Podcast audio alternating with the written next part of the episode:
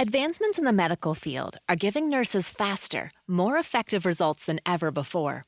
They should expect the same from their education, too. Capella University's game changing FlexPath format allows you to set your own deadlines and leverage your experience to move faster through your program. So the faster you move, the more money you save. When you're ready, we'll be here. Visit capella.edu for a trial course at no cost to you. Capella University. Don't just learn, learn smarter.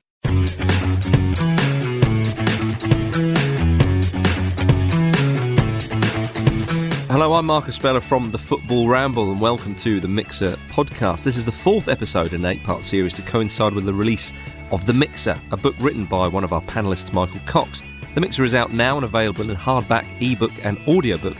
And Michael is with us once again to discuss the evolution of midfielders. Hello, Michael. Hello, Marcus. And we're also joined for the first time by Will Unwin, a journalist with ITV Sport. Hello, Will. Hi, Marcus. Good to have you with us. Nice to be here. Today we're talking about the engine room, the evolution of central midfielders over the years. Michael, this has been a position that has witnessed quite a few changes. Yeah, interesting position. I mean, uh, the classic English midfielder, I'd say, would be a box to box midfielder, kind of Brian Robson, mm-hmm. Paul Ince type. I think Paul Ince was maybe the archetypal uh, central midfielder of the first few years of the Premier League. People maybe in hindsight would consider him a, a defensive midfielder, but he was very much good at getting forward as well. And uh, I must say, he was one of my favourite players at the time. Went to Italy, of course, and excelled with Inter in Serie A, which was very cool at the time. And not many English players were over there. Still aren't, apart from Joe Hart. True, yeah. Um, and yeah, I mean, you had uh, various progressions. You had the kind of Keane against Vieira rivalry, the Makelele role, the Gerrard Lampard debate, and now recently you've had kind of a resurgence of the energetic battler in, in N'Golo Kante. So it's been a very interesting position. Mm. And Paul Ince, one of the few that went to Italy, did okay and then came back as well. Yes, and uh, kind of uh, left from Manchester United and came back to Liverpool. yeah. Was very controversial. Yeah, I mean, he, and going from West Ham to Manchester United, he liked a little bit of controversy as well, didn't he, Paul Ince? Um, but it's it's a good player to start with, Will, because Ince was a, quite a driving force. Because some people can remember him as a, a defensive midfielder, but uh, perhaps that was latterly when his uh, when his legs weren't what they were. Yeah, I think also you, you know nowadays you look at people that tackle like that, you think they're definitely defensive midfielders because he threw himself into everything he could. You know, I'm sure if he played nowadays, his disciplinary record would be awful. But he was a good enough player, obviously, to adapt, and he'd be, you know, he could adapt to the current style. But yeah, he he, he had a, a lot more to him than just tackling. Also, that team at United was very much based on those wingers getting down and him getting the ball to them, and he did that very well. He was quite simple at times, but he had the energy and the ability, and was a lot fitter than probably the other drunk players on the opposition to do the job. Indeed, yeah. Um, and he formed a, a, good central midfield partnership with Roy Keane. I mean, Ince and Keane in the centre. If you were an opposition player in that midfield battle, you knew that, uh, that, that you were in for a bit of a fight. But that kind of four-four-two system, Michael, often had two solid players in the centre where the wingers could go and perhaps enjoy themselves a bit more further up the pitch. But those two in the centre were the, the real solid engine room, as, as we often say. Yeah, I think it's interesting looking back. Uh, Keane says that his favourite midfield partner was Paul Ince, you know, rather than Paul Scholes, who was a more cultured passer. But I think for and that, a, and a friend of Alex Ferguson, yeah, exactly. but I think for the early years of uh, the Premier League, when it was a real battle, when the pitches were quite boggy, when there wasn't too much in the way of creativity in central zones and it was about getting stuck in, I think Keane and Ince were just absolutely fantastic as a partnership. And, and like Will says, you know, they suited that 4 4 2 system very well. And Roy Keane himself was a very fine box to box midfielder as well. I mean, if people are talking about the best 11 in, in Premier League years, for example, or even you could go further and say top flight in England, Roy Keane would possibly be one of the first names on a lot of people's team sheets. Oh yeah, and I think also with Ince and Keane, they had that mentality where they'd go at you and they'd give you everything, and they'd put fear into opposition before they got on the pitch, and so you'd know that you were in a game and you'd have sort of you know an advantage over them before you'd even kicked off. But with Keane, exactly, he he scored I think more goals than Ince. He was fearless. He wanted to win. He was just a pure winner in football. He's a pure winner now. I've worked with him a bit at ITV. he, you know, he's a, he's an intimidating man, and but he always gives his all in everything he does. And at United, we knew that he was surrounded by good players, and if he did his job, everyone else would do theirs. And if you didn't do your job at United, he was straight into you, as I'm sure Dwight Yorke will tell you. Indeed, yeah. I mean, th- these two players that we've we've started talking about there, Keane and Ince, are actually a little bit more cultured than, say, some of the other kind of more engine room midfielders. Ince, obviously, as we say, went to Italy, did pretty well there, but but Keane was he wasn't just a hard man. Mm-hmm. Yes, he was box to box, but he, he, was a bit cultured and could score and, and, and, finish quite well if given the chance. Yes, and I think as we're going to discuss a little bit later, it was Claude Makélélé who kind of revolutionised the defensive mm-hmm. midfielder, and that became when your defensive midfielder just stayed there. Mm-hmm. Players like Keane and Ince were broadly defensive midfielders. If you had a two man midfield, mm-hmm. maybe you'd say they were more defensive of the two, but they had a lot more to the game, and there was a lot more of the kind of one sits and one goes, which uh, would prove to be a problem for England in later years. um, one of uh, Roy Keane's favourite fighting partners was Patrick Vieira, who's a similar type of player, again, very commanding in the centre of the pitch, could get up and down, defend, and, and, and, join in attack as well. I mean, the, the, the fun that we enjoyed with those two over the years, Michael, was, was always a great spectacle. Yeah, I mean, Vieira, a similar player. I think he was always best alongside a, a pure holding player like Emmanuel Petit or Gilberto Silva, so he'd get forward. I mean, that's probably still the biggest individual rivalry of the Premier League years, I'd say. Arsenal Manchester United had five or six years when they were going for the title every year. And those games were always framed, maybe, you know, it was a bit simplistic. There was lots of other things going on. But those games were framed as Keane against Vieira. Whoever gets the better of the midfield battle, their team will come out on top. Yeah, absolutely. And, and, and Will, that was, you know, as Michael said, one of the the greatest rivalries, if not the greatest individual rivalries in, in the Premier League. And as we stressed, two hard men who like a firm challenge and all the rest of it, but were still two very good players. You know, we were treated to spectacle when those two used to go head to head. Yeah, I think Keane, you know, he, he, was always at a very high level, but I think he probably even upped his game. Like you think when United won 2 1 there and Keane scored twice, United need to win those games um, to win the league and he went for it, and he knew if he won the battle in midfield, he'd go for it mm-hmm. against Vieira, and whoever won that, like if you see when Vieira got sent off at Old Trafford in the nil-nil draw, when Van Nistelrooy missed a penalty late, obviously United should have won that, and so he knew if you win those battles against Vieira, you're more than likely going to get the three points. Keane getting the other side of the defence for both those goals and scoring just showed his extra will in those games, and his finishing was actually deadly at times. You know, he knew how to pick a spot he would not let his team down by missing those glorious chances in a very, very tight game. For British managers as well, uh, talking about the evolution of tactics, evolution of, of various positions in the Premier League, every manager, especially that sort of archetypal British manager, would have loved the shaved headed Irishman Roy Keane in the centre of the pitch because he embodied that never say die attitude, matched up with a bit of class. Yeah, absolutely. And I think it's worth pointing out as well that. Uh, there were various stages where his contract was due to come to an end, and he had offers from Bayern, mm-hmm. Juventus were interested. When he left Manchester United, he mm-hmm. ended up going to Celtic, a team he followed as a boy. But Real Madrid were interested even at that stage. Wow. So he was, you know, he wasn't just a hard man. He was a really fantastic footballer.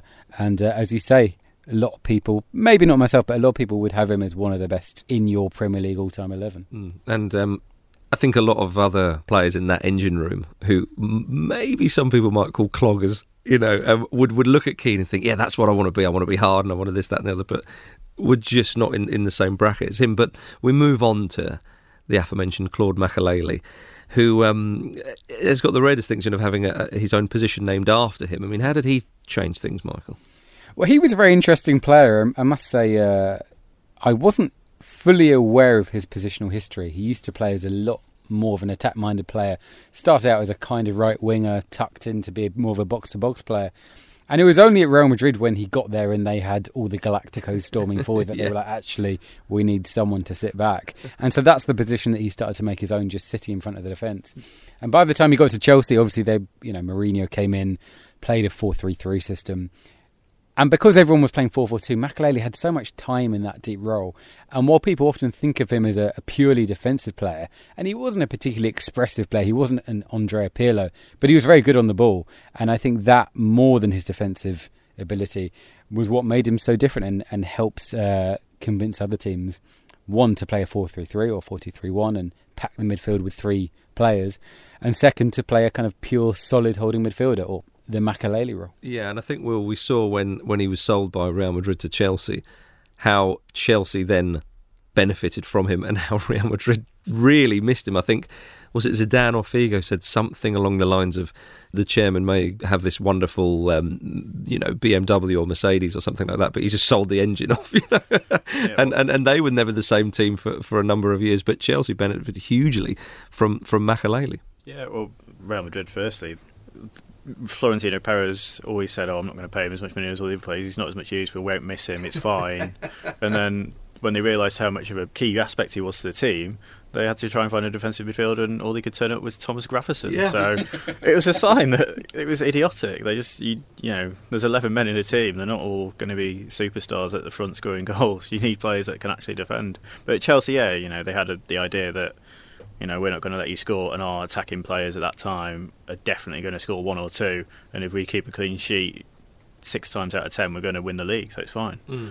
And yeah, he played it very simple. Ballack, Lampard there at the time, who obviously better, more expressive footballers, and he was intelligent enough to know where the ball should go to get it to better players. And that's the role he did perfectly well, and that's why Chelsea was so successful. They were rigid at the back, and they had enough talent up front to score goals. Mm. And and having Makelele in there with those uh, players that Will's saying, do you think other managers noticed and thought, hang on a minute, if you have that player just sitting in front of the back four, it can be so beneficial. And with a lot of other people or a lot of other teams playing 4 4 2, if we just have that extra man in there, as you say, has so much time and space, even if it's just a short pass to get things going, mm. that influenced a lot of managers um, in, in the way they would set up over the years.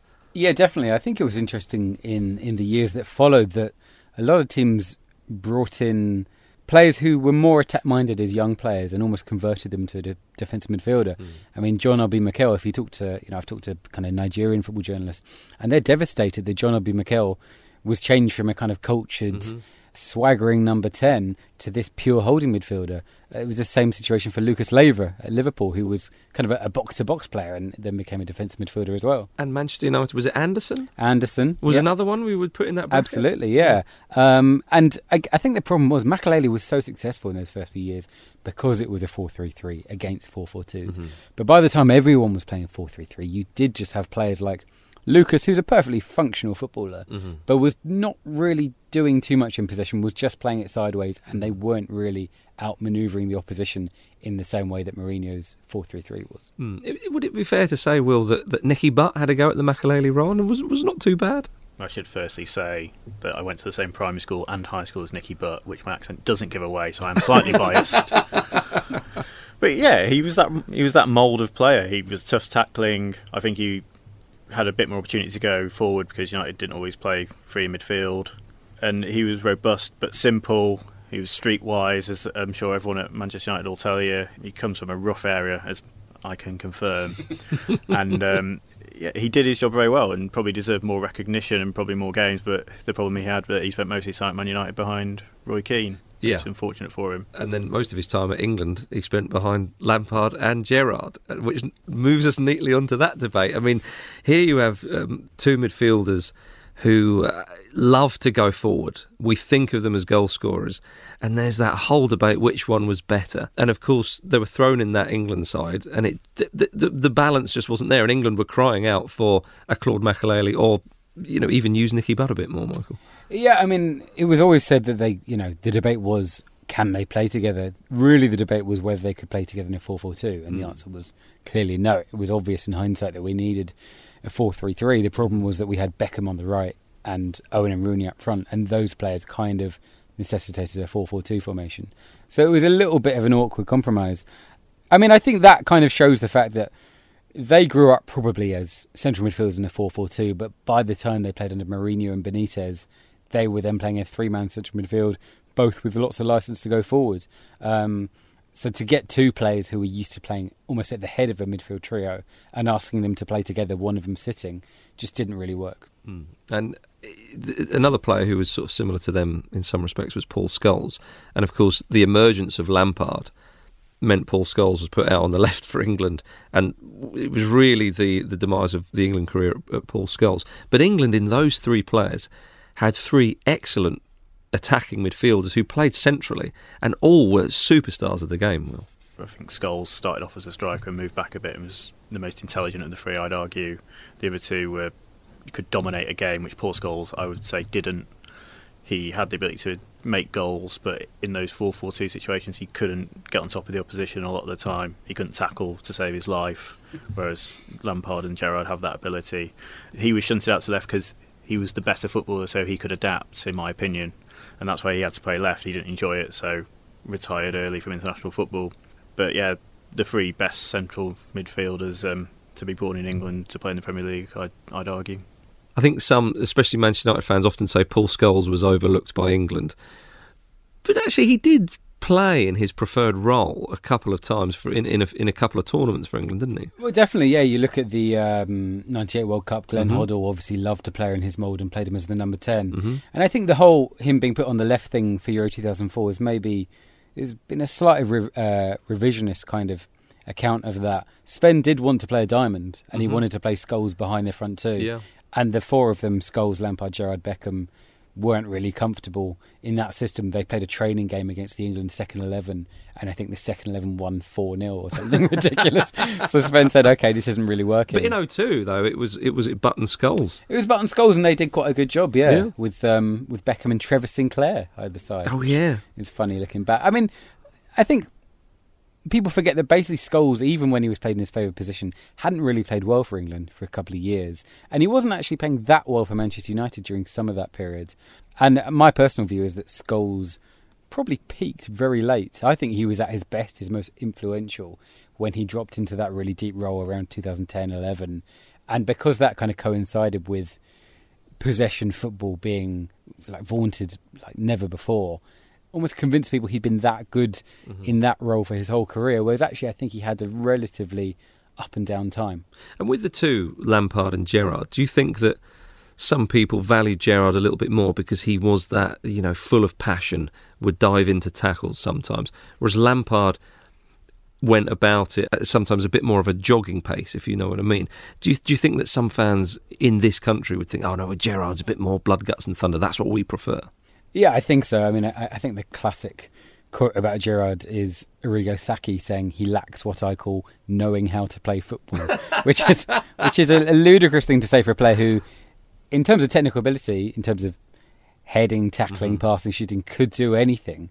But I don't think he ever had the tactical discipline mm-hmm. of someone like Lampard, who, personally, I'm not sure was a wonderfully talented footballer, mm-hmm. but was incredibly hardworking. Was probably only good at two or three things great energy, great physicality, brilliant at finishing the ball from mm-hmm. kind of 25 yards out. But I don't think he had Gerrard's footballing ability. It was uh, they, they, were in some senses they were similar, in some senses they were quite opposite in terms of their tactical ability. Mm. Well, as a Manchester City fan, you've enjoyed the services of Yaya Toure. He was quite a revelation in his early years, wasn't he? I mean, he was the only midfielder other than Frank Lampard to score 20 plus goals in the Premier League season. Yeah, he's we, he turned up and we'd assumed he'd play in a very similar role to he did at Barcelona. Was a, a lot deeper, and we thought, oh, been, this bloke's playing quite far forward. Um, he was the most integral member of the team in the season we first won the Premier League under Mancini, and he could get up and down. He was physically an Adonis. He smashed off any opposition that came close to him.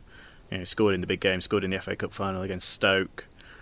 But also, it was quite funny because when things were going wrong, we didn't bring on a second striker. We'd bring on Nigel de Jong to go and sit in front of the defence, and we'd send Yaya Toure further up, and that was the plan, and it worked all the time. Mm-hmm. You know, the first couple of times you saw it, you think, I don't think Roberto Mancini understands football here. but then he had just greater physicality, great pace. I know he's lost it now, and he's having to sit a bit deeper, and his agent's also a bit of a tosser, which has caused a few problems at City. But on the pitch, he's he's superb, and I've, he's trying to adapt now. But I think his legs have gone a bit.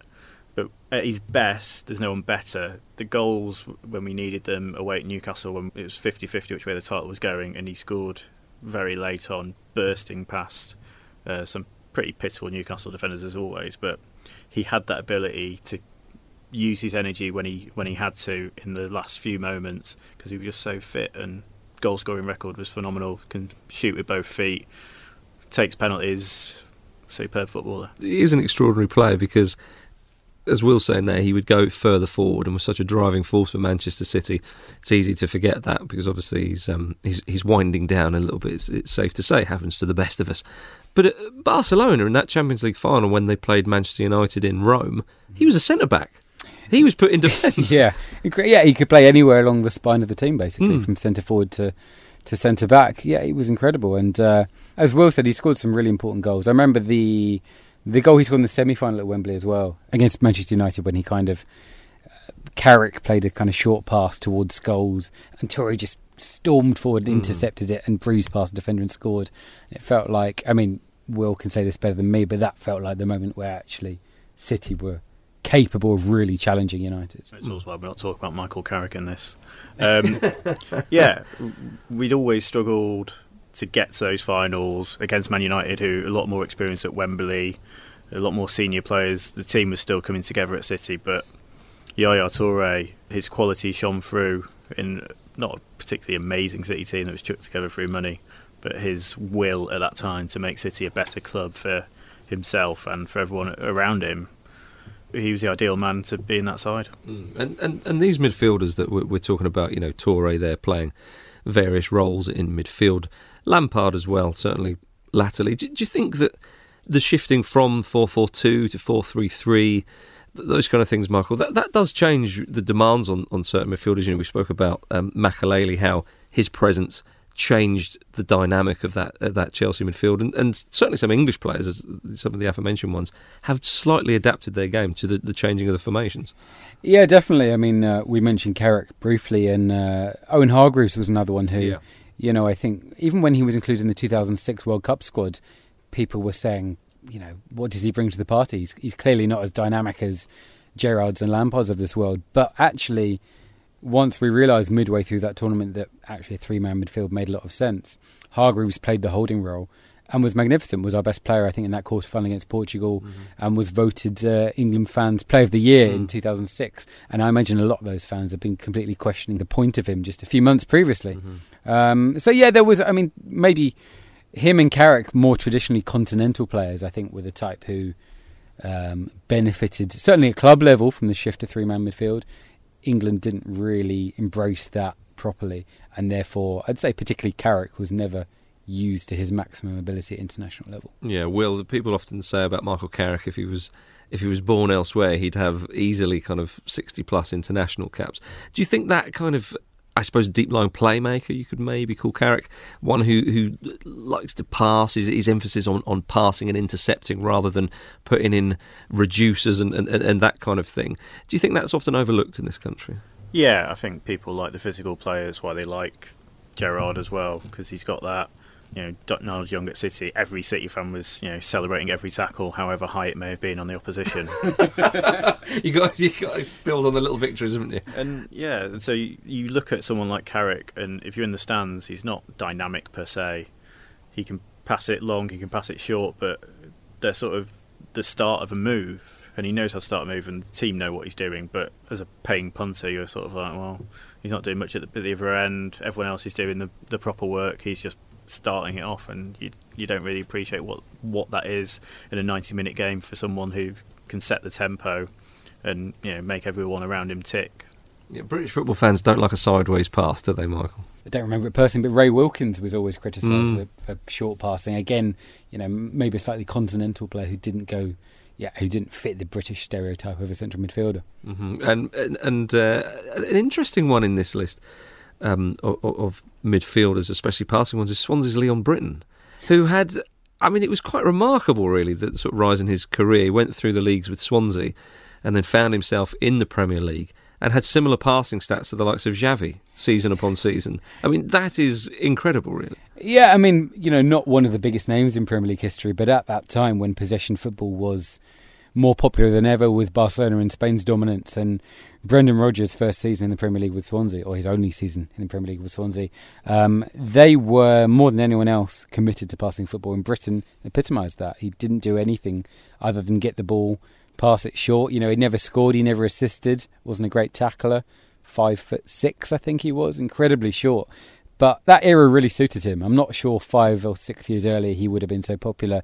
And I think in recent years he's struggled slightly more now. Everyone's focused on pressing high up the pitch and he doesn't have the dynamism for that. But he was, yeah, I mean, along with uh, the rejuvenation of Paul Scholes, I'd say, and, and the incredible popularity in Scholes late in his career, that summed up the shift towards possession football and, and passing central midfielders. Mm. And and possession football is um, often seen in, in recent years as being the right way of, of playing well. But there there is still room for midfielders who like to disrupt the play and uh, who like to you know tackle. And, and I suppose one player, I mean, he's latter years now, but but had a, a, a, sort of a late blooming when he went from West Ham to Spurs, and certainly came into the England squad a little bit late with Scott Parker. Yeah, he's he was probably a more talented player at the start, and he's one of those players that was intelligent enough to know he wasn't going to be the best of the best, and so changed his style a little bit to be a bit deeper. At Charlton, he was very much attacking and moved to Chelsea as an attack player, but knew he wasn't going to get in that Chelsea team as an attacking player. So he took a step back, knew that he was good enough to make a career at the top of the Premier League a bit deeper, and was always intelligent use of the ball, always ferocious, committed. Where a lot of the players probably at that era weren't as committed as him, and he knew if he gave that extra ten percent, he could best more talented football in the Premier League. Now he's still sort of chugging away at Fulham. Uh, his legs have literally gone pretty much. but yeah, he always had the energy. He was always.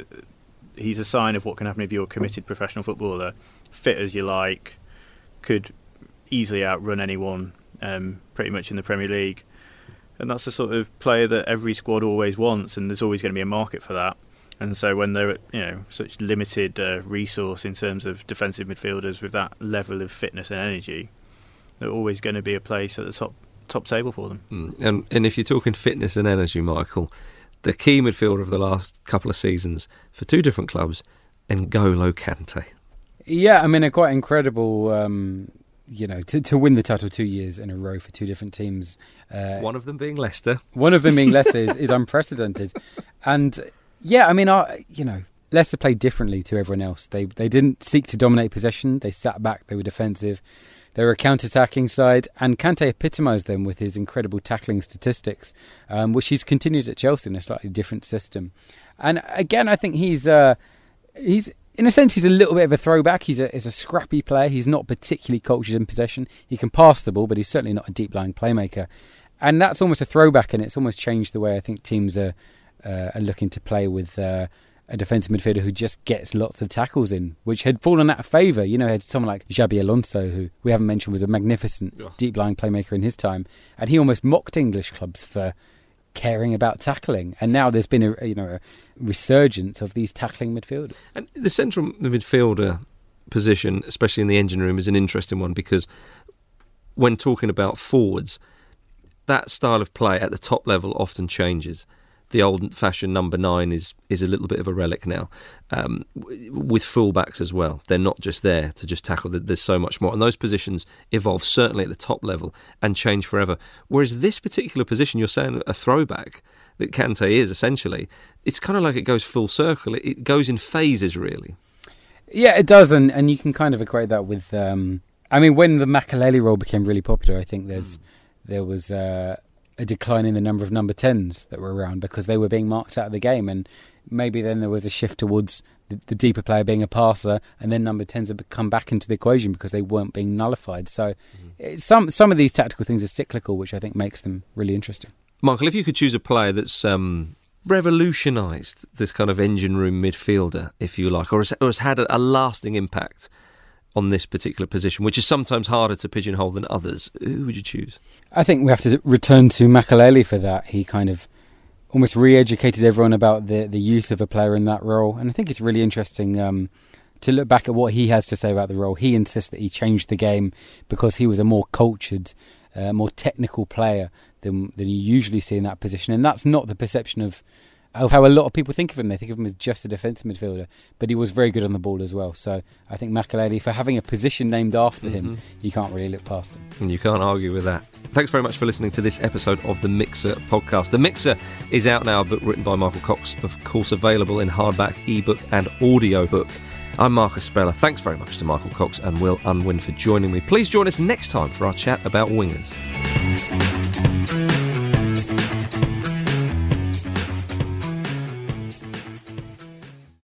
Where do ideas start? In the shower? On the bus? On vacation? When you're hanging out with friends? There's no rhyme, reason, or rules to when a good idea starts. And then once you've had a good idea, what do you do with it? Let it sit alone in your head? Or put it online with GoDaddy for the world to see? Where are you now? Do you have an idea? If you do, go to GoDaddy.com and get started with a domain and a website. You can do it right now from your phone. GoDaddy.com. All the help and tools you need online.